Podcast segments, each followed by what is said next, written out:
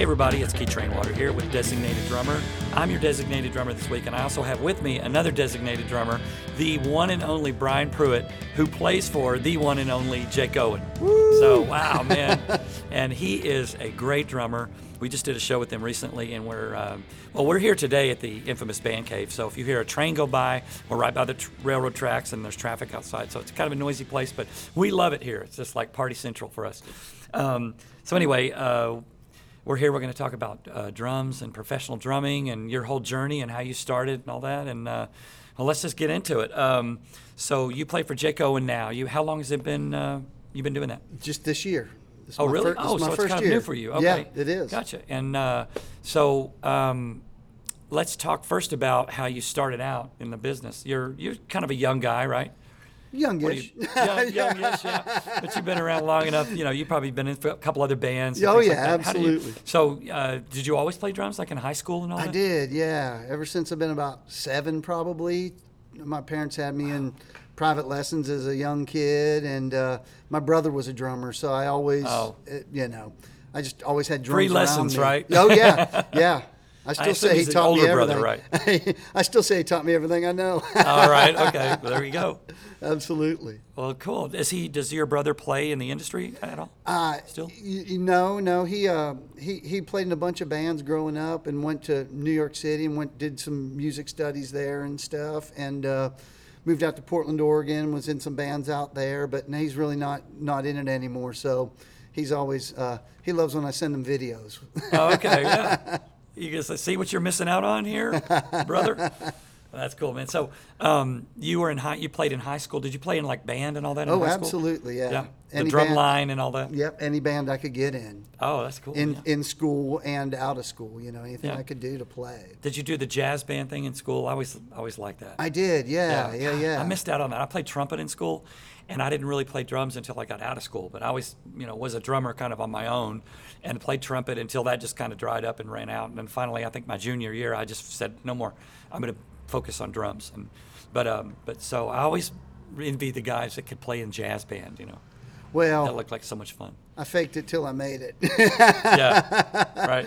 yeah, that was. Uh, I just uh, anything I could play on or in, I always did. Yeah, and you practiced a lot. Uh, obviously, you're a great drummer. So you, Oh, thank were, you. were you like us that when we were young, we just practiced every second we could, you know, kind of Oh, thing. twen- as much as I could. Yeah, as much until as you I get in could trouble, play. until your parents would say, "Okay, enough." enough. No, they, they generally never did. You Really? know, um, we had a drum set in the basement, and or then I put it up in my bedroom at one time. But Yeah. My parents would always laugh because they couldn't keep light bulbs in the house. They're always shaking them loose. Wow, wow, that's a great story. Yeah, yeah. That sounds like a video treatment to me. You know, the band, not- just the drummer, but the whole band rehearsing, playing up in your bedroom, Yeah. and light bulbs are going out and stuff's Yeah. breaking, knocking stuff off the shelves. yeah, the old halogen light bulbs. You know, the little filaments. can't in shake 'em them. around, No, no, all the vibrations. Wow, wow. Our light bulb bill has gone up. Gotta- That's funny. So yeah, so you were in some garage band bands, and like in high school. and Yeah, stuff? What kind was that? Rock or country? or rock what? stuff. Yeah, it was mainly rock stuff, Yeah. and uh, you know. What you know? What year would that have been? Oh boy, and it would have been early '90s. Okay, right. You know, in the early '90s, and then um, uh, my brother was in a a uh, club band, and you know, I wasn't old enough to go to bars, but I'd, I'd go and I'd run lights just so I could just so I could see them play Just and get be around it and- all. And it would be every Saturday or what, or you know, whenever they'd gig or something. It'd be an all day event because take the PA, take Right. everything. But then when he uh, went to New York to go to school, I uh, they needed a drummer, and I knew all the songs and everything. So I started playing bars then, probably about 16, Yeah. and I just kind of kind of filled in. Could you legally? Well, obviously you couldn't legally get in there. Well, you just, did you lie about your age, or did you just No, no, I couldn't- because you were in the band? I couldn't drink, and I, I don't I don't remember, you know, just so I didn't drink, and um, you know, my dad had to drive me, so oh yeah, right. yeah, so we uh, I can just imagine. uh, You know, you can't go to bed. It's like, well, I got to go pick my son up at 2 a.m. or whatever. yeah, no, he'd just come and hang out. It was Oh, great. cool. Yeah, we'd have fun. Yeah, it was, awesome. it was fun. So was a lot of your family into music, a lot, or just you and your brother? Just me and my brother, and then my uh, I had two brothers. My oldest brother played drums, and then my middle brother he played like trumpet in high school and stuff. That's but cool. He ended up playing more like uh, sports and stuff, and. Um, but then you know, my dad didn't really play. He was more of a, but he played music constantly. Right. You know, so there was always something playing. Yeah. And uh, and and that kind of informed you as as who you became. I mean, right? But what you listen to when you grow up, you kind of it kind of makes you into who you are, right? When you yeah, say, you know, because he he always, you know, played country records. yeah, You know, and you're that drummer. obviously, yeah, and and you know, I was in high school. I was listening to you know, all rock stuff, anywhere from you know metal to you know new wave or whatnot, and I didn't realize the influence hearing all those country records all those years Right. had on me, right, and uh, hence brings me to here now, right. to, to live in the Nashville. '90s was such a great era for country music. Oh, I mean, yeah. It was like when Garth came along and. Uh, the, the, what we call the Hat Acts and everything, and there was a few bands, and we were lucky enough to get our deal in like the mid '90s, '95 ish, and I think it was what I like to call sort of the last sort of wave of like bands, like real bands, Yeah. before the record labels kind of started just signing single people and doing developmental deals, and then the whole market kind of crashed and everything. Yeah, when you know, I, I heard records like Radney Foster Del Rio, Yeah. you know, that record. Brooks and just Dunn. oh yeah, that All that stuff. I'm like, wait a second. This And is, that was Lonnie Wilson that played on a lot of. I mean, of course, Absolutely. Paul Leim played on a ton of stuff too. But I mean, when you when I listen to Prime Country on XM satellite radio, which I do a lot in my car, um, it's like song after song after song. It's like Lonnie Wilson. There's Lonnie Wilson again. There's Lonnie Wilson, Brooks and Yeah. Dunn, Lonnie Wilson, Wade Hayes, Lonnie Wilson. It's just like he owned the '90s, man. yeah, and that I mean, I I love those records. Yeah, all those stuff. records. They're so Um, good. so- what an era. I know, man, and we were just lucky enough to get in, kind of at the very last of of the '90s, really kind of mid to late '90s, and then we started getting some success in the early 2000s, you know, Yeah, and all that when when country kind of crossed over to pop a little more than it had before, you know. Um, but you remember in this, I don't know if you remember, you're too young to remember this, but in the '70s. Country music on radio, like there wasn't really much country radio. It was kind of really, there was a few AM stations, Yeah. but everything was pop radio, and all the country artists were sort of lumped into the pop stations. Yes. So you would hear something like uh, you'd hear like Boston, or you'd hear uh, Kansas, and then you'd hear Charlie Daniels, and then you'd hear Dolly Parton would be on one. And on some of the pop stations, it was adult contemporary. They would play like Lionel Richie and just the adult, just normal pop music. Would you'd hear like. Uh, um, and Alabama started to creep in there a little bit, yeah. And you'd hear Kenny Rogers, who was really kind of he was country, but he was sort of accepted as just like mainstream, you know. Absolutely. But those people, you know, they were just like lumped into the rest of the thing. And then you started getting when the urban cowboy craze came along, you started getting country stations. Like there were just country stations on FM radio, and they started popping up everywhere. And then uh, so here we are. But uh, so you um, were in high school. You played when you were about 16 in the clubs and things like that. What led you to your first sort of professional, like or like making a living at playing drums? Like once you got out of school and all that. Yeah, you know, I'm I'm moved to Nashville and uh, I took internships at some publishing companies. Now, where did you move from? I moved from Pennsylvania. Okay, I'm all from right. a town called Latrobe. It's about an hour out of Pittsburgh. Okay, right. And uh, Rolling Rock Beer. Okay, right. Uh-huh. and um, yeah, I moved. Uh, it was funny. I, I got out of school, and a, and a friend of mine and I we couldn't wait to get here, so moved here on like drove on like New Year's Day. We just enjoyed New Year's and Christmas holiday, and moved here immediately. And then uh, before I moved here, I'd done some internships at some publishing companies because I just And that was after high school as well. yeah, it was, Right this after- was after college. Yeah, After so in college, right, college, I, I, I come down in the summers and did some internships and stuff, and met a lot of people and just kind of got a feel for everything. And then um, when I moved back down, uh, you know, a- after college, then I uh, got some job, uh, you know, some part-time jobs in some publishing companies, and I got like a full-time like tape copy job at a publishing company. And then uh, that's when I got my first first road gig. Back when they used tapes. Yeah, Tape. yeah, exactly, exactly. And then I got my first road gig, you know, at that time, and left there to go on the road. And uh, And who was that with? that was with an artist named Mindy McCready. I remember Mindy Yeah, McCready. Mindy, yeah, She, I believe, was on our same. Was he on our same label? I think she was on our same label. Yeah. So then I uh, I went out and uh, a good friend of mine, Jimmy Ritchie, and I. He, he was the he was the band leader, and we uh, we uh, you know hit the road from there, and then pretty much haven't looked back since. Yeah, right. You know, and so, uh, so after Mindy McCready, what who did you who, what happened after that? oh, I've played with a you know Just a bunch of slew of 'em, you people. just- yeah, yeah, Wow. yeah. Um, you know, um, I've played with LeAnn Rimes and a bunch of bunch of different people. You know, Yeah. throughout the years. That's awesome. I Yeah. did not. I didn't know you had played with that uh, diverse of a, uh, you know, artist roster. You know, you'd played with so many people. Yeah, yeah, yeah. And then even when, you know, I wasn't on the road, you know, when I wasn't really touring, just doing a lot of sessions and or just doing sessions, um, I'd still always go out if somebody needed a, a sub, fill in, you know. So Yeah. I always enjoyed that challenge of even not Yeah. getting a rehearsal, writing some charts and here's the show, let's go Yeah. play. You know, I've. I've I've always enjoyed doing that. I love the challenge. I think it that. takes a certain skill set to be able to go out and play with the bit, to know how beginnings and endings and tempos and things like that are. I think a challenge. recording, doing sessions, and reading charts Right. all the time really helps you with that. You Yeah. know, really, I feel at home just reading a chart. In, Now, in how did the whole session thing come out? You started doing demos, just the oh. typical. You do demos for a while, and then Yeah. people say, "Hey, let's get him on this record." I always enjoyed recording. That's still my that's my passion. I just love it. There's magic there, isn't it? Yeah, I just love the whole process, uh, every every every bit of it, and um, so yeah, I've always wanted to do that, and then just I met some friends that you know gave me some shots to do some things, and from that, you know, just it just kind of gradually I wouldn't say cannonball, but just gradually increased workflow wise to where then all of a sudden you're like, wow, I'm really doing this. Yeah. And it's pretty pretty awesome. So, um, how did the, you're a producer as well, a really good one, and uh, you've been that keeps you busy. Um, how did you get into the producing thing? Was it a natural? Again, yeah, I just I'm a I'm a I just love music. I listen 24/7 like and all kinds of music and Yeah.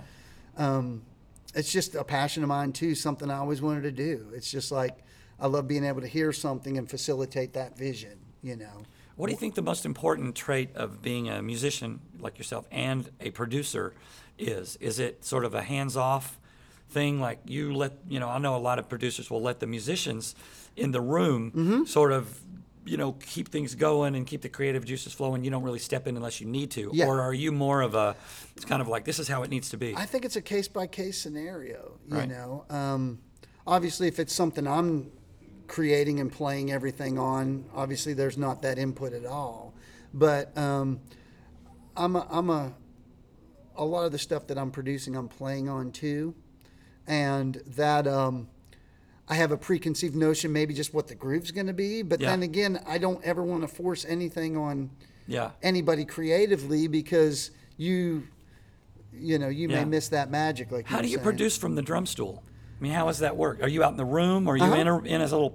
You're Yeah. out there where you can sort of talk to everybody. and- absolutely Yeah. absolutely yeah, and um, just go from there Yeah. it's you know I it'd be like leading a even like le- leading sessions and things um, it's the same same sort of Yeah. concept except you're just you're seeing the whole project through That's crazy. I just cannot imagine. I know that in my mind, when I'm playing sessions, uh, and I say this a lot on my podcast, I'm just repeating myself, but for, I'll say it again for you. There's three main things that go in my mind. Number one is um the click track that's in there. You got to focus on that. You got to focus on playing precise. That's one thing. Then there's that other thing of like, where are you in the chart? Where's the song? Where's what's coming up next? What uh, you know, uh, changes on the fly? Did we change that course? So your brain is kind of going there. It's like, what are we doing? And then there's that third thing of like, oh yeah, I have to be creative. I have to play licks and things that sound cool, and I'm not just like a drum machine, you know. Yeah. So those three things going on at once, and then you add the fourth thing for you, which is producer. You have to listen to what everybody else is doing and kind of like make comments of like, oh, that wait, that guitar part was different than, or that sounded a little off there. and You need to tune his guitar. yeah you're, you gotta How do you keep all that together in your brain at once? I don't know. It's just it's um, I don't know. It's just something I do, I guess. I remember Dan Huff when he was producing us. He used to, I used to be, I used to marvel at the way he would sit there and play because he played guitar, and he produced from the guitar chair there. Yeah. And you know, we would play a take, and then he would, And of course, he would play awesome, of course, along with Michael, our guitar player. And then he would stop, and then we'd, he would say, "Hey, uh, listen, so and so over there, uh, Paul Franklin, could you play that other?" Li-? And he'd just like make comments on every single person. He'd go, "Hey, Keech, that kick pattern." He goes, "You're not doing the same kick pattern that you did last time. Keep the vo- verses and the choruses separate." And I was like, "How is he hearing all that? How does he know that I did that? I'll sneak in a little thing, and he'll catch it." But you got to be like that, right? Yeah, you got to be that yeah, guy. Yeah. Yeah, and um, I don't know. It's just, it's just, I love it. That's Yeah. the, that's the, it's the most fun to me. Yeah, you're in your element. You're in the zone. Oh man. yeah, yeah. And, uh, and of course, you know, I always learned that Paul Leim, you know, what taught me back Oh, in yeah. the day. If you're not early, you're late. So especially as a producer, you got to you just got to be the first one there. You got to be there when they're making the coffee, man, because you're going to be setting everything up. Or do you have help? Do you have somebody engineer set Oh. everything up, and you just walk in and you're ready to go? kind of. You know, we have cartage that sets Yeah. up the drums and stuff. But I mean, obviously, I got to get sounds, and and you know, I have a, you know, couple engineers that I'm very familiar with, and they're familiar with me, so that always helps. Now, are you a, a writer as well? Do you write and produce? I, I am. I don't write much, but I, I have and and, and and do. Yes. Now let me let me switch tracks for a second about the writing as a drummer. How do you what's what's your process of writing? Do you come up with the drum beat kind of thing, or do you just sit with a guitar? Are you like a really good guitar player? No, I'm, I'm, I'm a I'm a very uh, very mediocre guitar player Okay. at best. Right. but uh, just enough, you know. And it just depends what situation I'm in, you know. Um, sometimes, you know, especially nowadays, you know, I've been in writing sessions where I'm bringing my laptop in and I'm creating a track as we're as we're writing. Okay, yeah. So that's that's a complete a whole new thing. Do you come with an idea, or do you co-write? The people, co- it's a sort of all over the It place. depends. They bring ideas. Sometimes I'll have a track, an idea, pull up something, I'll be like, oh yeah, and they'll start grooving on that. Or Yeah. sometimes I'll, you know, I get there and somebody's playing something, and then I'm just kind of catching up from the back and, you know, trying Yeah. to figure out some neat things to help push it along. Um, and the lyrics just kind of come along. And I've, I've heard a lot of writing. I've been in a few writing sessions, and Yeah. I, I really, it's amazing process where they'll sit there and they'll they'll they'll strum through some chords and they'll hum words that don't exist yet. Oh, yeah. it's so Yeah. amazing. No, it's- and they'll go, "Mm, yeah, she walked in the, mm, yeah," and then cut to uh, a week later. You're in the session and they're cutting it, and there's words and there's lyrics, and it's Oh, a yeah. full song, and it has like meaning and you know it has imagery and all that stuff. That's amazing process. Do you enjoy that? Do you enjoy the writing? Yeah, I do. I, I really do. Because again, I'm creating and kind of producing a track at the same time, Yeah. and, and just love the creative process. Do you get to produce what you write a lot of times, like the, the songs that you write? the demo? Yeah. Uh, Yeah. mhm. Oh, the demo. Yeah, right, okay. yeah. I'll do the So demo. for those for those that don't know, demo is where you go in and you just cheaply produce a sort of an idea of the song. It's like a rough sketch, and you don't spend a lot of money or time on it. And then you pitch that demo to other people to go and write the song. I'm sorry, to record the song for real in a probably a bigger studio somewhere, you know, and that kind of thing. And So- nowadays, a lot of the demos end up, you know, becoming On the al- records on the track, yeah. too, yeah, or or elements of it, Yeah. you know, depending, you know, Did you ever hear the story about um, Old Time Rock and Roll by Bob Seger?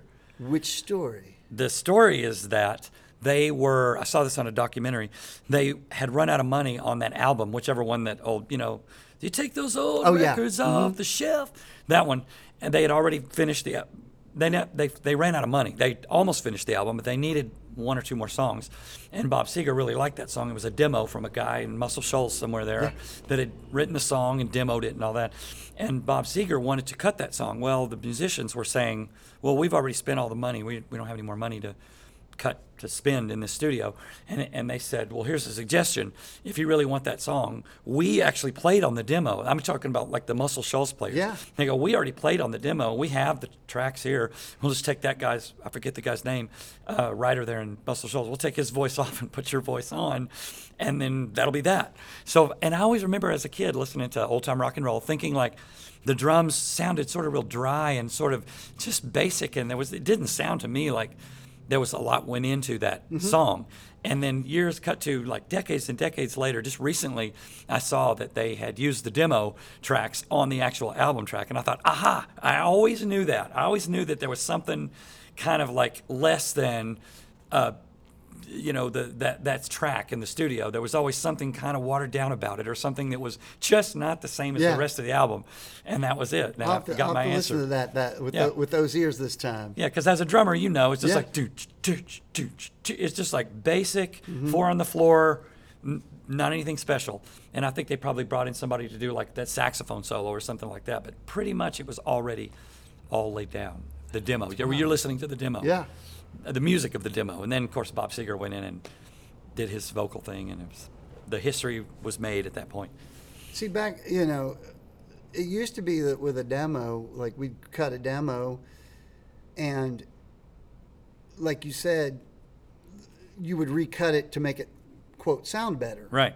Well, nowadays, with the technology that we have in things, the, that almost can get thrown out the window because Right. we're we're cutting a lot of it all in the same gear and in Yeah. the in the in, in the in the same DAW or whatever and so same converters and things Yeah. like that. So And with Pro Tools, you can kind of line things up, and you know, even though it's can- something wasn't flaw- flawless, it can sound flawless when you can done with it. enhance it with Yeah. some samples if you need to and stuff. So, um, you know, that that process, you know, sometimes you know I see more demos being used because of that. Yeah, right. You know, I can um, totally see that. where- and then whoever you have mix it, you know, the mixing engineer, they're the one that really kind of it's like the editor of the movie. You know, they make the magic really when they mix the whole thing. Yeah. know, and edit it.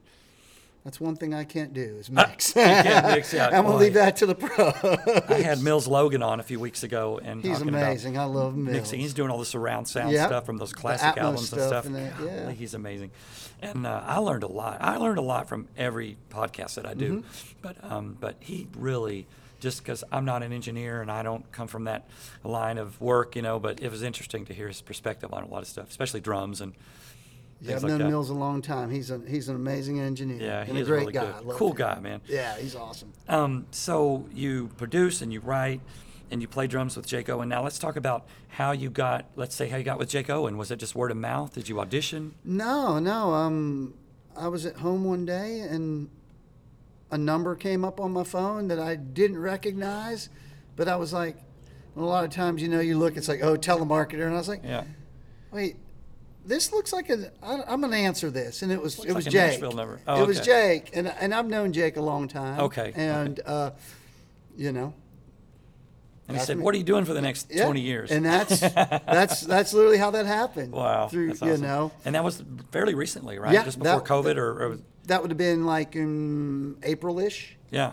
You know, so yeah, what six months ago? Wow, with And COVID then going we- on and everything. Yeah, we've had a blast. I've just had the time of my life. I've really awesome. enjoyed it.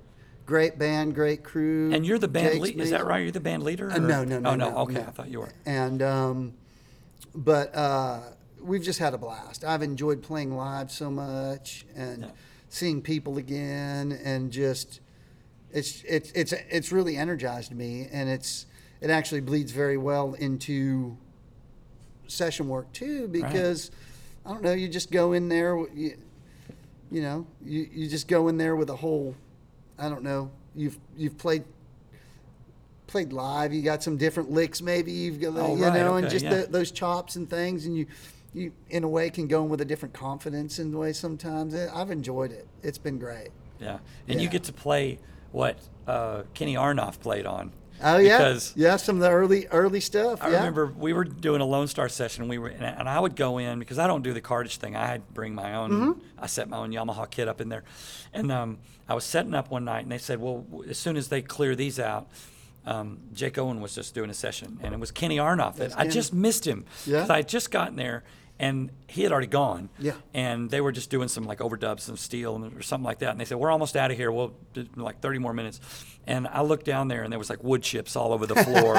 and I go, "You just missed Kenny Aronoff. He just played." I was like, "Dang it!" And so they played some of the tracks that he played on. It was freaking awesome. He's amazing. Yeah, and so and I thought that's cool that he's doing like Nashville sessions, and I had heard that he was playing around a little bit here in Nashville. Yeah, he's and uh, he's awesome. yeah, so you get to play what you're lucky you get to play what he played. Um, so um, are you doing any um, uh, sessions with with him with Jake Owen coming up or Uh, anything? Not right now. No, not at not at the present time. So. Just doing other like producing. What was the last thing you produced? Well, when we say produced, what I've been doing now is just working with some like independent artists on some pop tracks and things of that nature that. I'm working from for some other producers and stuff. Yeah. Um, you know that that I've been creating tracks for. So Now you mentioned we were talking earlier, and you mentioned that kind of almost like re- having to reinvent yourself a little bit. You've been doing a lot of Yeah. stuff what they call in the box. Mm-hmm. Like someone will, so a client will say, "Hey, we need to build this track in the computer," Yes. and then we'll go from there. So it's not even real drums. So you've been programming and Absolutely, doing yeah. a lot of that stuff, producing. yeah, and I think I think that's one thing. If I you know. Um, being well versed in all that stuff Right. at this point because you know playing drums is one thing but you know a lot of the the musical styles now like you say it's it's it's synthetic drums Right, you know yeah. it's all programmed so I, I think having a knowledge of all that stuff there's not a session i don't a session i do where i don't have my laptop right, and those capabilities ready to go right. Even if we may we may not use them yeah, but the the day I leave it home is the day they go, hey, we want, you know, you know, whatever the hot new track is Yeah, of the day, and it's all thing in there it's all this pre- loop yeah. stuff, yeah, you know, and because I mean, there are tracks where people will hire me to put a drum track on at home or something, and then I'll I'll just kind of tell them I don't need to play drums. I need Yeah. to actually Program, program, yeah. them because that's what th- their reference track is. And uh, I just think being able to do any and all that is is very advantageous in in today's market. yeah. Are you? Do you like real drums better than like when you're listening, just as a fan? If you're listening to somebody, or does it doesn't really matter? It I just like depends it on the- all. It's Yeah. just it just depends how it's done. I Yeah, mean, there's there's the air of of real drums, and then sometimes there's a low end you can get out of a programmed kick drum that Yeah. you just can't get out of a, a real one. So good- it's um, and sometimes it's a hybrid. It could you be a mood thing, maybe. You know, like- Absolutely. Like, uh, it sound, needs to sound eerie or something like that. Absolutely. That's cool. So yeah, it, it just again case by case scenario. Yeah. You know. So. I just love it when it's kind of mixed up like that. My favorite thing is to listen to a song with a little loop in the beginning and it kind of builds, Mm-hmm. and then when those when that kit comes in, man, when it's like this big fill and then the, you hear the the snare, the snare, the sound of the snare when you hear it for the first time Mm-hmm. Yeah. in a song, usually like when the f- chorus kicks in or something like that. I love Yeah, I think that. you were talking like we were talking about Kenny earlier. Is that uh, I think it's the Michelle Branch song "Everywhere." Yeah. You know, it's got those those loops in the intro Yeah, and, right. and the first verse, and then Kenny comes in in a chorus and just it, it's a it, whole man. nother dynamic. Yeah. Yeah, yeah, it's a absolutely. thing, you know. It's like a person there that's like, and that's Kenny Aronoff playing, man. Yeah, and I mean a lot of the you know. Uh, country in the uh, early 2000s i guess Yeah. it was very much like that Yeah. you know um, with a lot of loop and and today now too you know a lot of the verses and you know loopy loopy Yeah. feels and then you get into the choruses and it's you know Yeah. big old arena rock drums and Yeah. then back down for the verse Wow, yeah. I talked to Paul Leim for a long time in one one of my podcasts. It was like an hour and a half we talked. Mm-hmm. And uh, he was talking about having to kind of reinvent yourself a little bit, like back in the 80s when Yes. it was, we, all you heard was the LinnDrum and things like that. He said we had to. We had to kind of change the way we played a little bit. We had to reinvent ourselves. First of all, we had to learn how to program that stuff Oh. because if you could program a drum, a LinnDrum or whatever, then you could get work doing. You could, you know, still work Yeah. and that kind of thing. And uh, you could program uh, beats and things like that, and then play real drums on top of it. Which, Yes. if you've ever seen him do that, is oh amazing. he's, he's He fantastic can sit there and tap in with his little cat pad, a little beat. It quantizes it, and then he just turns right around, which is sitting to the left of him on his kit. He turns right around, starts playing the kit with it, and it's almost like that drum machine that he just programmed is almost a part of his body. Yeah. He, you just the way he grooves to that thing. and then you almost have to adjust your drum part to weave in and out of that yeah, right. So it, You know, and that's yeah, an art so it form sounds in like a real person. Yeah. Yeah, it's an art form in itself. You know, Michael, uh, our guitar player Michael, he had a good point. He said that he had read somewhere that when you have something like a drum machine that's going and it just plays the same thing over and over and over again, the human brain will tend to kind of like forget that. Mm-hmm. Like it's not a thing anymore. It's just like it's kind of in the background. You don't really you're not bringing any attention to it. But on real drums, as soon as you hear a real drummer playing and you hear it and he does kind of a a fill or make a little mistake or like a, you hit the stick instead of the rim, you know the the rim instead of the the head kind of thing. You Yeah. hear those little events in there and it's like, "Oh, there's a real human back there playing." And it becomes like it brings it to your attention a little bit, and so it be, kind of becomes part of the song in, in a good way. Yeah, and that's one of the hardest things is, you know, as a player in things, we we always want to make everything perfect. Right. You know that. Yes. You know when we're in there cutting the drum track. Yeah.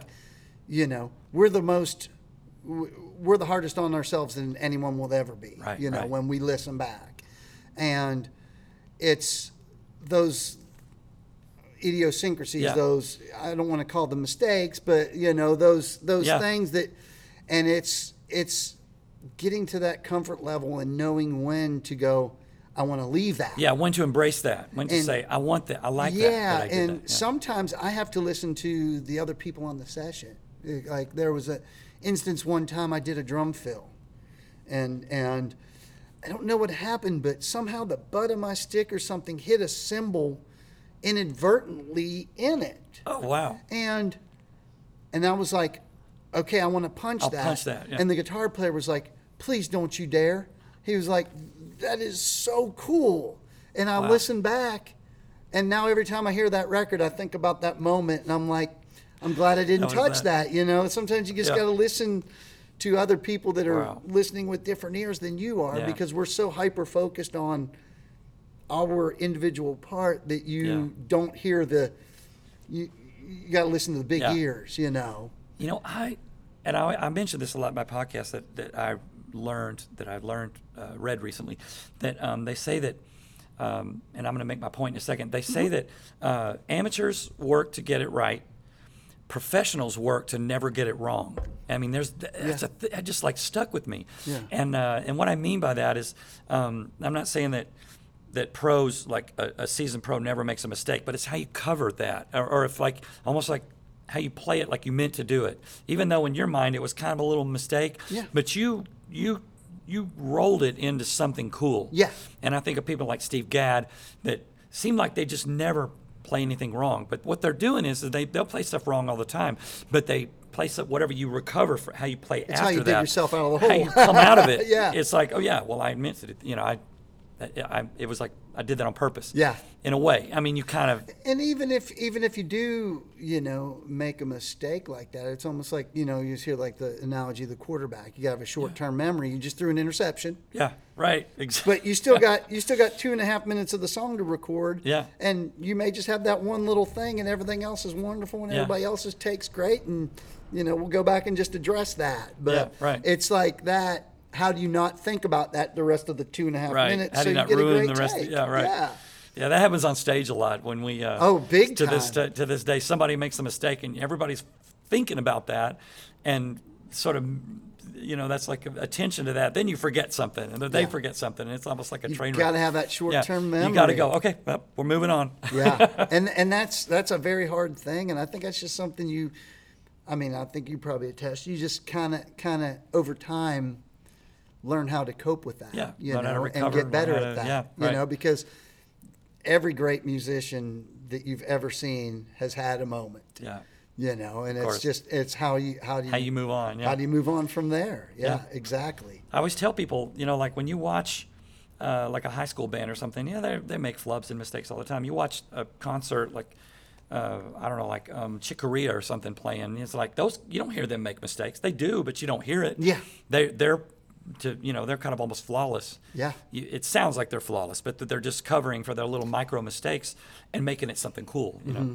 Anyway, um, so out on tour with Jake Owen, that must be awesome. Yeah, and, a um, blast. and so, how? What's a typical day like for you? Uh, you you know, as a as a drummer slash producer slash songwriter, what would be a typical day for you? Like a busy day. Well, it, it- you know, days I'm in town, you know, I would, you know, hopefully be tracking drums all day. So, Oh, yeah, right. You know, if you're doing that, you wake up, get up about six, Yeah. and and do some stuff around the house. You know, try to get to the session by nine. You know, sometimes nine thirty, depending in that Yeah. area. At a Depending 10 what o'clock it is. session, you for ten o'clock downbeat, and then there's days where then you do a, a 10, 2, and a six, and you'll get home at by the time you wrap up and get done and you know pack up a few things that you want to take home because you may need it for the next day because you may not have cartage or whatever Yeah. you're getting home about 11 if you have a full day and then you're getting in bed and do it again hopefully Yeah. um, days when I'm working at home, you know, still same writing thing. or I something try, like that? I try to, I try to, uh, hopefully, if I got something to do, um, you know, you start by ten o'clock, hopefully, and uh, try to try to get get it all done before you know my wife gets home, Mm-hmm. and uh, you know what I used to do. I used to stay up till like.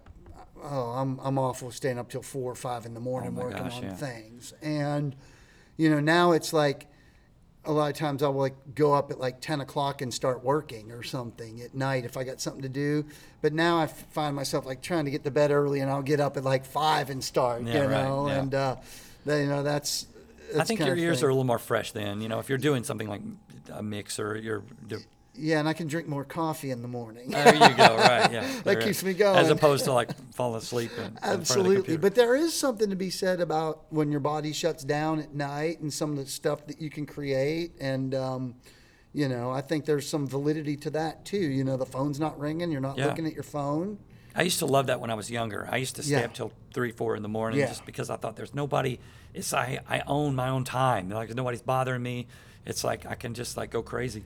I know. I don't know what it is. I, I always seem to be a, even if I, I have a week to do something. Yeah. I don't know. I always seem like I end up at the last day, like having to cram it all in. But that's to me. I, there's something Yeah. about that. I talked to a friend of mine the other day, and he's the same way. And it's just there's something about that. Forcing yourself, like, oh, I've got to be creative immediately now, Right, Or yeah. you know, Creativity on demand. yeah, yeah. There's something about that in Yeah. ways because sometimes I think I can, you know, if you have too much time, you can get in your way. Yeah. so what, what kind of drums do you play? What are you endorsed or? Yeah.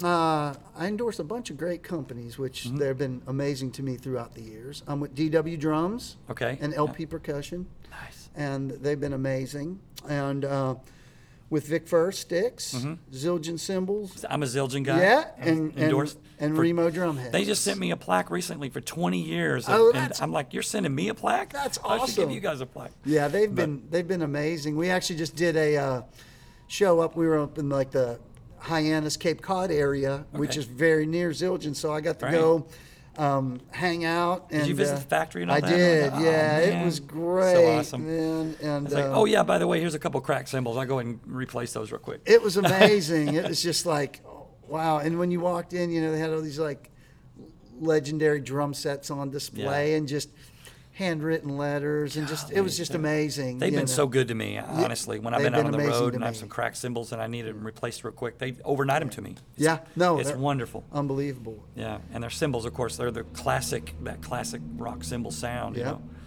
I Yeah. love them. I've been uh, the Avedis line. I'm really enjoying. Yeah. The like.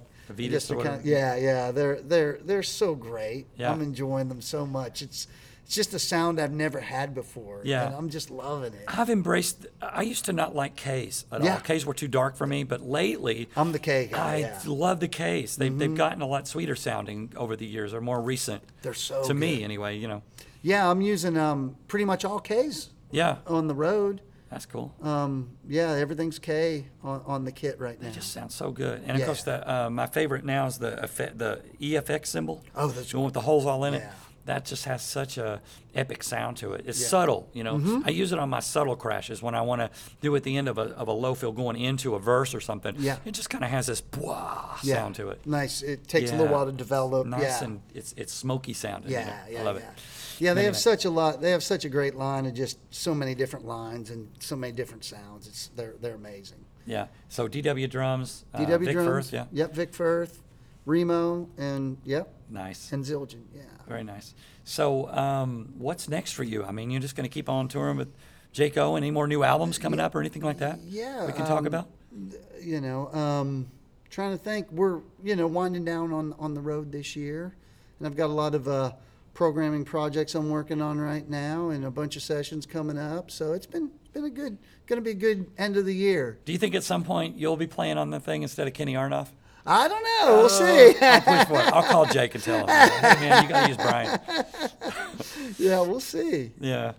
But um, that's cool, man. Do you get to write with Jake at all on the road? Do y'all write together or anything? No, not really, not yet. You know, this I I, I you know, it was such a new thing for me, you know, just getting back into touring and getting used to it because I hadn't been on tour since 2006, Wow. you know, and um, this was just a perfect situation and, and perfect time in my life. And just, you know, it's, it's been awesome. Well, I heard you guys. We were we did a show with y'all recently. I don't remember if it was down in Florida or wherever it was. Yeah, I can't- We did one, and uh, it was just awesome. You guys Yeah. are great. Great I- band.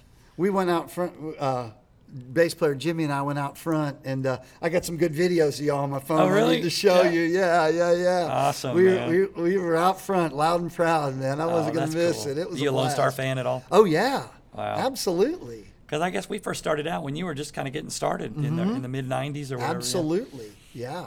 I mean, I still I still got all the old CDs at the house. Oh, man. absolutely. Awesome. I remember back in the day when you had the um, the drum kit that sat backwards. You remember that? You had the big frame. Were- Oh, it was a- called the drum frame. I yeah. remember that, and you were my like, you were almost laying down, like it was amazing. Where did you see that? Where, did you come re- see us play? Or I don't you? remember. You know, back in the day, we may have done a show together, or something. But I remember seeing that. That's right. Yeah. Well, that thing, that drum frame thing was cool, and the idea it was like a rocket ship. Yeah, Like you had a big right. old. It was like a big leather chair with a big back, back, on it. in Yeah, it. Mm-hmm. was like you're uh, like in a in a spaceship fixing to go up. But the idea was, I remember I read somewhere that if you're if you're leaning back a little bit, you're not gravity is is less. Yeah. There's less gravity when you hit when you're hitting like on a wall or something versus on the floor. Um, and the idea was to tilt the whole kit back like that, and you're leaning back. But and that thing was great. It was fun, but it kept falling apart out on the road because we had a big set cart that the whole kit would go on. Every single time we opened that truck up and they pulled the set card out and got the kit out, something else was broken or something else stripped out or Yeah. someone else something else got bent. Uh, it just wasn't the most robust Yeah. kit, so we went back to we did that drum frame and then we added a pearl rack to it. So it was a drum frame stool and kick drum that sort of sat up like that. Um, but then everything else was on a rack, a pearl rack. And then that just kind of got replaced with a regular drum stool. And What we year would that out. have been? 2000, it was like late 90, ni- 99, 2000, Yeah. something like that. Yeah, Yeah. yeah. I don't know if maybe, you know, we were on a show, but I remember seeing yeah. that. I was, like, what is, what is that, that? man? The kick drum's way up off the ground, pointing up. Like Yeah, that thing was wild. That was wild. And it had to be strapped down and everything. I felt sorry for my some, drum tech. You have to show me some pictures of that again. I don't know if I can find any, man. That was a, that was a, I remember we were super busy, and I remember I had a, my drum tech That was the Amazed era. Uh, yeah, if right, I'm not, exactly. Yeah, I mean that was just going into 2001. Mm-hmm. That was 99, 2000, and maybe the early 2001 before we just phased out the, what it was just the pearl rack, and and then since then I've gone with all cymbal stands, and I'll do the rack anymore. I'm a cymbal stand. Yeah, I, I- the rack is cool, but it tends to, uh, it's just hard to store, and it's just kind of hard to set up, and I I just like actually cymbal use- stands a lot better. I, I, I, I- I would say I hit pretty hard. I still use single brace. I like single brace stands. They're great. Right? Yeah. Exactly. I Exactly. think it's yeah. the 7000 series I've been Right, using. yeah. They're, they're fantastic. I used, I did for a while. I did the, the I found these things uh, called turtle bases, and they're like in the film industry they have things called C stands, and that's what they use f- to put up flags and scrims and lights and things like that. And they're made for sandbagging. You know, the, the the stand goes out straight and then it curves down, and they also fold up really flat. The three fold and they uh, fit nice and flat. So I found this thing called turtle bases, and they're the base of a C stand. And I noticed that my cymbal stands, my Mapex cymbal stands, if you uh, take one screw out, you put the stand down, it fit perfectly inside that turtle base. So, and we were having problems with doing outdoor shows, and the wind would come along and knock cymbals over. Boy, so we sandbag. We, it was great for sandbagging. And another thing about C stands is that when you set them in, the legs are different heights, so you can set one stand right, literally next to another one. Because of the See, way that's the what legs, I like about the single yeah. brace too, is because I. I'm, I'm, I'm, Get 'em I'm close to each other if yeah, they I'm need a pretty to. small guy, and I set up pretty, pretty compact and pretty low and everything. Yeah. And uh, I always like to play down into my drums, Right, okay, instead of yeah, up to them, course, and kind of down onto my cymbals. Yeah. And, and uh, Stewart Copeland-ish. but yeah, and that single brace really, especially when I'm recording, you know, it's a lot easier to get cymbal stands in for me. Yeah, you and know, they for, put for the engineer, all to- in for the mic everything. stands. Excuse me, yeah, Yeah. for them to put the, you know, it just Yeah. takes up a little less room. Sure. And uh, Now, the one thing I never understood was the whole paradigm design uh, flaw with with uh, stools, drum stools. So here's here's my rant: is that okay? A drum stool is designed almost exactly the same, most of them, as a cymbal stand. Okay, look at the weight requirement for a cymbal stand. What's made to what that weight's supposed to hold? Maybe Yeah. 20 pounds. Yeah. And then you look at a drum stool, what that weight's supposed to hold? 150 to 100, 200 plus Yeah. pound guy. And you ever notice drum stools tend to get loose and Always fall apart and yeah. break and all that? Yeah. And I, I don't know if it's like their idea of that they're going to sell more drum stools or something, or if it's just like, well, we'll just build them the same out of laziness. We'll build them the same as those cymbal stands. We'll just put a little stool on top of it.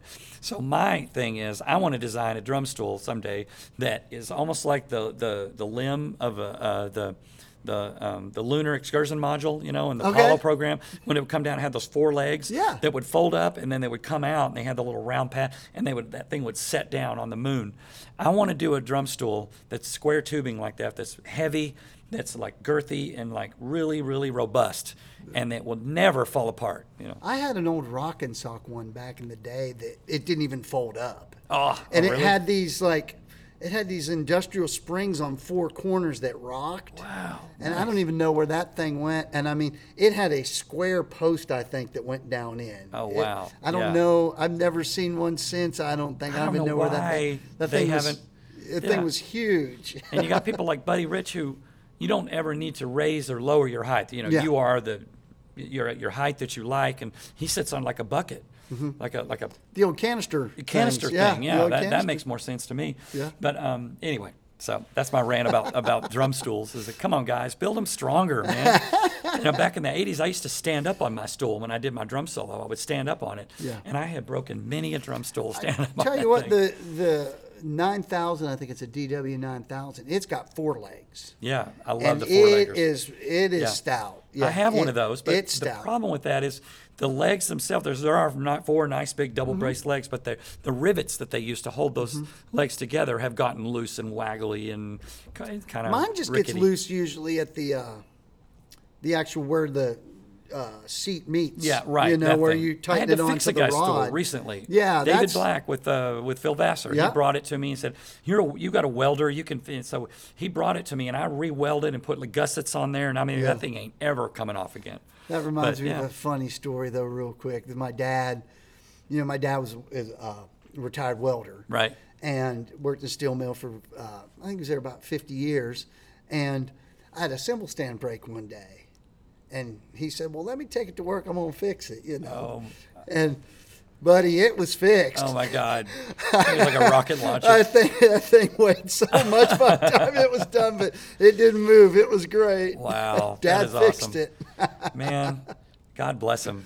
I Oh, wish I would have had him around many times in in the '80s when I had things break, and I, I used a lot of uh, pipe clamps Mm-hmm. and uh, wire and and tape Yeah. back in the day. Um, We can fix everything with duct tape and gaff tape. we can, and I think over the years, I don't know if you're like me, but over the years, you get better at sort of repairing things Yeah. Mm-hmm. and knowing little fixes along the way. Someday, I'm going to write a book that's like the drummer's first aid kit to.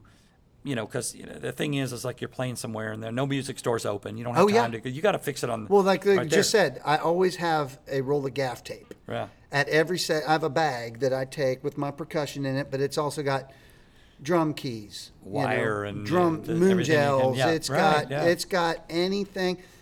Always take extra clutches for Of hi hats yeah. because that's the one thing. If there's a house kit, that's the one thing that some days you just show up and somebody accidentally put it in their bag or, whatever. or whatever. Yeah, that stripped out or something. That's always yeah. That Yeah. extra pedals, extra beaters. Yeah. I have a whole bag that just goes. You're a hard hitter, aren't you? Yeah, pretty.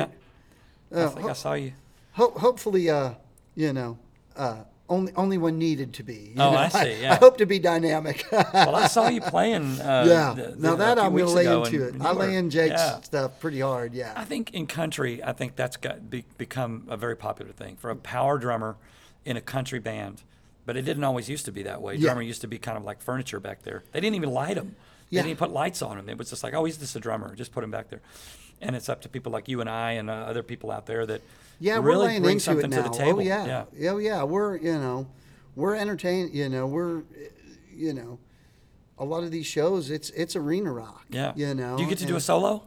Uh, no. I mean. I do a few little like drum break things, which is what you know. We have a DJ in the band, which you saw. Oh, that's and right. So you know, cool we'll do like a a drum DJ break. You Oh, know, that's good. Where he goes, yeah, which which to me, I'm not a huge. I my comfort zone is not soloing. My Right. comfort zone is playing a song. That's Nice you know that's just that's just that's where I where I love to be. So that kind of stuff, uh, I love to do. Yeah. You know, that's that's my main. I love that. the meat and potatoes, man. Yeah, to have have something supporting with it, you Yeah. know, I, I love that, you know. So actually, our, our DJ and I, we, we have a cool. Oh, I don't know. It's probably about a minute long, and it, it, it's it's a it's a fun moment in the show for us.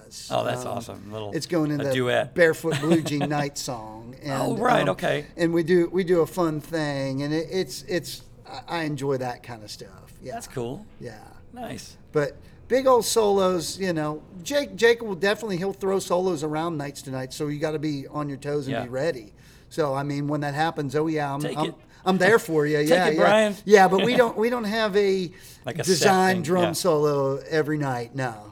You know, I just uh, had um, Donnie Marple on my Uh-huh. He's on great. Mm-hmm. my podcast last week, and uh, golly, I d- when I sat down and talked to him, I didn't know him that well. I didn't know that he he told me that he won the drum off from 07 and all that, and then I just happened to after I edited the whole podcast and everything, just happened to go and watch it on YouTube, watch his drum solo in 07 when he was like 17 or Oh, yeah. he's just a little kid. Man, I could not believe the things that that guy was doing. Yeah. Reaching behind his back to hit the floor tom, doing triplets and playing with two sticks in one hand and one in the other, and just like killing it. Yeah. I was. It was unbelievable. If you ever get a chance, go check him out. Donnie Marple, uh, 2007 drum off, and I think they actually put the video on YouTube in 2009. Mm-hmm. That's when the one I saw was 09. But um, man, you got to check it out. Yeah, Donnie's great. Very deserving of a drum solo, I would say that. Uh, you definitely got to catch that if you go see a um, Lee Brice show. I believe he does a solo. Oh yeah, I every think show. so. Yeah. Deservedly so. Man. Last time I saw one, yeah, he did. Yeah, that's yeah. awesome. Yeah, he's so, great. um, isn't it a great feeling to be in a band, being the drummer, and being just having that meat, but talking about meat and potatoes, Mm-hmm. being the backbone for that band, and knowing that everybody is just like with you, Yeah. and listening to you, and you listen to them, and it's just like a thing. To me, that's just the most awesome thing about being in a band. And Yeah, you you know, you got to play the song, and but yet you also gotta you gotta be kind of watching over everything the whole night long because people are looking at you for cues. Mm-hmm. They're you know. they want to know that you are going to be there when Yeah. you need to be there. There's no ambiguity about it. if really something like you say something you never know something could go off the rails and you know you who's the first person they look at? yes yeah and you know you may you may have to find a way to get out of something Yeah. and you got to set it up in a way to make it abundantly clear that okay here's what we're doing. Here's doing where one is, yeah. here's what we're doing and come with me we're gonna we're gonna we'll, we'll, we'll make Yeah. it you know I used I I heard an uh, interview with an old blues R&B guy, drummer, old guy, man, and he said in an interview that that w- it was kind of a rule that when things would go awry, whenever there's a train wreck, you'd everybody stop, a big fill, and you come back in. That Mm-hmm. Yeah. was just that's the way they did Yeah. it. You know, if the drummer stopped, you listen. He'll do a big fill, and you're back in it. Yeah. know, that was the fix. well, what would you say uh, for young drummers starting out? yeah Um, what is the best advice you could give a young drummer who is just thinking about going pro and they're not really sure about it? They're not sure what the industry's going to do. They're not sure what their capabilities are. What would you What would you say to someone like that? Oh boy, that's a good question. First of all, anybody, all, all I can say is, my advice is be as versatile as possible. Um, as in what we were talking about. Don't just say, I mean, this is just my opinion. Um, oh, I don't do that. Yeah, You know, oh, I'm not going to learn to program. I'm not going to do that. You know, that'd be uh, like another profession just saying, no, I'm going, I'm, I'm not going to, I'm try try to word this correctly, but you know, with drumming nowadays, there's so many different aspects of it. yeah, There's the percussion. There's cajon gigs. yeah. Right. There's learning how Acoustic shows where they're, you're expected shows, to. which you can go make playing with a songwriter in town or doing whatever. Right. That's a that's a way to generate money, you know, and meet people. Those are great ways to, to meet people. You know, there's obviously playing. Um, there's programming because you don't want to be the person they say, "Hey, can you throw up a quick loop?" No, I can't. I don't know how to do no, that, you yeah. don't. I, you know, Yeah. you don't ever want to have to say no. Hopefully. I So mean, I always tell people be a part of the solution, not a part of the problem. exactly. And that E- is what you're saying. Is, you know, exactly. exactly. be the Um, yes guy. Be the yep. I can absolutely. I'll do exactly what you need. Yeah, and you know, I mean, and just gig as much as you can.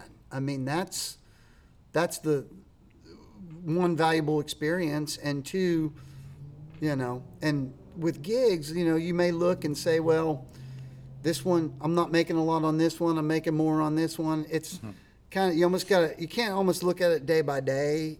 I, I kind of look at it as a a month at a whole, Right. if that makes sense, because sometimes you're on the winning end, sometimes you're on the losing end, but There's a lot of things you're going to have to do for free. And I noticed being an artist in a band, being a member of a band, Mm-hmm. Yeah. uh, as opposed to just being a hired guy, there's a lot of things that you are sort of expected to do for free. Award shows, and Absolutely. acoustic shows, and benefits, and photo shoots, and uh, you know meetings and things like that. Is always a lot of your time uh, being asked, you know, to come in and do a lot of. Uh, you know things that you're not getting paid for, but eventually, you know, you're a member of this band, so you have to do it. Absolutely, and that's the way you meet people too. Is yeah, you may not be getting paid for this gig, but you're going to meet. You know, you're going to play with four or five other different musicians that you may have never met had you not do that gig. Yeah.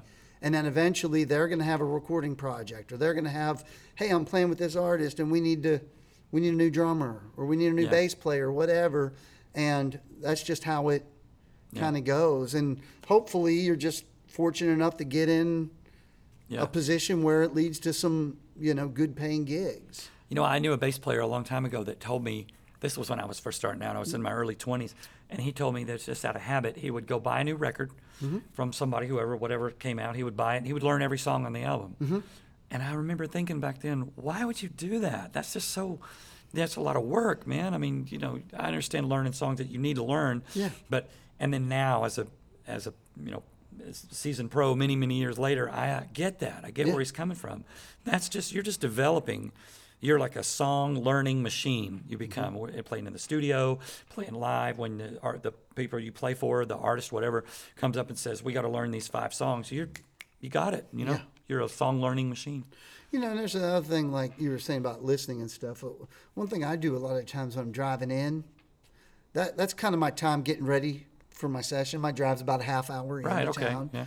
and especially when I'm feeling, you know, we go you go through periods where you're inspired, and you go Yeah. through periods where you're uninspired. You know, like Yeah. oh, I feel like I'm playing good. Oh, I feel, you know, you know, we all go Yeah. through that, no matter what you do. Yeah. And uh, I'll just pick a record and just focusing on the drummer on the way in and just like kind of get in that head space. Yeah. And then almost, you know, let some of that influence what I'm going to do for the day. I hear you. Yeah. You know, if that's, you know, Absolutely, yeah. You're listening to that thinking like, I'm going to be doing that today. yeah, because I'm that's not be what that I guy. do. That I'm going to put myself out of my comfort zone and listen to, to this and just kind of maybe take a tinge of something out of there today and see see what comes of it. Yeah. You know, if that makes sense. Yeah. Um, and would you say listening to a lot of different styles of music as you're, absolutely. You know, young and you're just Yeah. kind of coming up, how that helps? Absolutely. And, um, you know, I listen to, you know, like one of the, Manu Katché is one of my favorite drummers to listen Oh, yeah. to. And, and Was with Sting for a long time. yeah, and the, the. Robbie Robertson stuff that he Mm-hmm. did and, and things of that nature. And, you know, I'll listen to stuff like that. And I'll, you know, listen to pretty hard, you know, metal stuff. And I'll listen Yeah. to straight up country. I mean, and I love it all. I Yeah. really do. And, but I also think you, you know, focus on what you enjoy doing and do that. Yeah. If there's something you don't enjoy playing, you know, it's good to learn the basics of it. But if that's not if that's not Yeah. your forte, put your energies into your what you really enjoy because that's what you're going to be best at. Yeah. And would you say also about um, being original? You know, a lot of Mm-hmm. uh, great advice I've heard a lot of people say, you know, learn from your heroes, but don't copy them. No, like no, take what you can from them and then make it your own thing.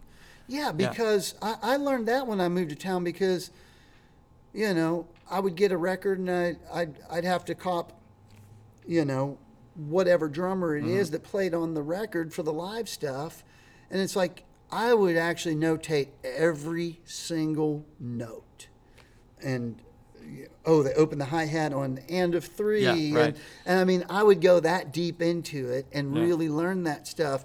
And then I started, you know, as I did it longer, it's like, well, if they want that, I mean, in the recording thing, well, if they want someone to play just like that person, they'll just hire that person. Right, yeah. You know, yeah, you take a little bit from everybody that you idolize and, and, and love their love their playing Yeah. and just kind of meld it in with yours because yeah. Yeah. If not, they're just they can call that person. Yeah, I Especially uh, nowadays with we can file share, we can Yeah, do right. whatever, you know, Absolutely. and we can do all that stuff. So, you know, originality is very Yeah. very important. That's good. I remember when Simon Phillips was playing with The Who. Yeah. He said in an interview one time, or in Modern Drummer or something, I can't remember which, he said that, you know, I have to honor the stuff that, that you know, that Keith Moon played on because that's the song. But he goes, I, I don't stop there. I mean, I add my own, I get inside his head and then I sort of add a little bit of Simon Phillips to it. Well, that's- you know, so he has his own thing, but it also he's honoring a lot of the, the feel and getting inside Keith Moon's head. I thought that was really respectable. Well, that's what I do ba- basically, you know, Yeah. like on the Jake gig, you know, it's like, yes, you keep the integrity of everything, but you you still want to interject, and I think all the musicians do that. Yeah, right. Interject what you do yeah. and what your comfort zone is, and you bring that to the table. you serve the song, but then it's, at the same time you're you're bringing your own little bit of signature to it, just a Mm-hmm. Absolutely. bit, just enough to where people go, yeah, I like that's that's neat, it's pleasing to listen to. it's funny the the longer I do, you know, uh, been playing in things and doing, and you can attest for this live. The hardest discipline I think for a live drummer is after you've played a song thirty times, not to get bored and just start playing for yourself Right. because you know we've all been there we've all done that Yeah. and i'm trying to be as i do it longer just be that very disciplined precision and this is how the song needs to be played Yeah.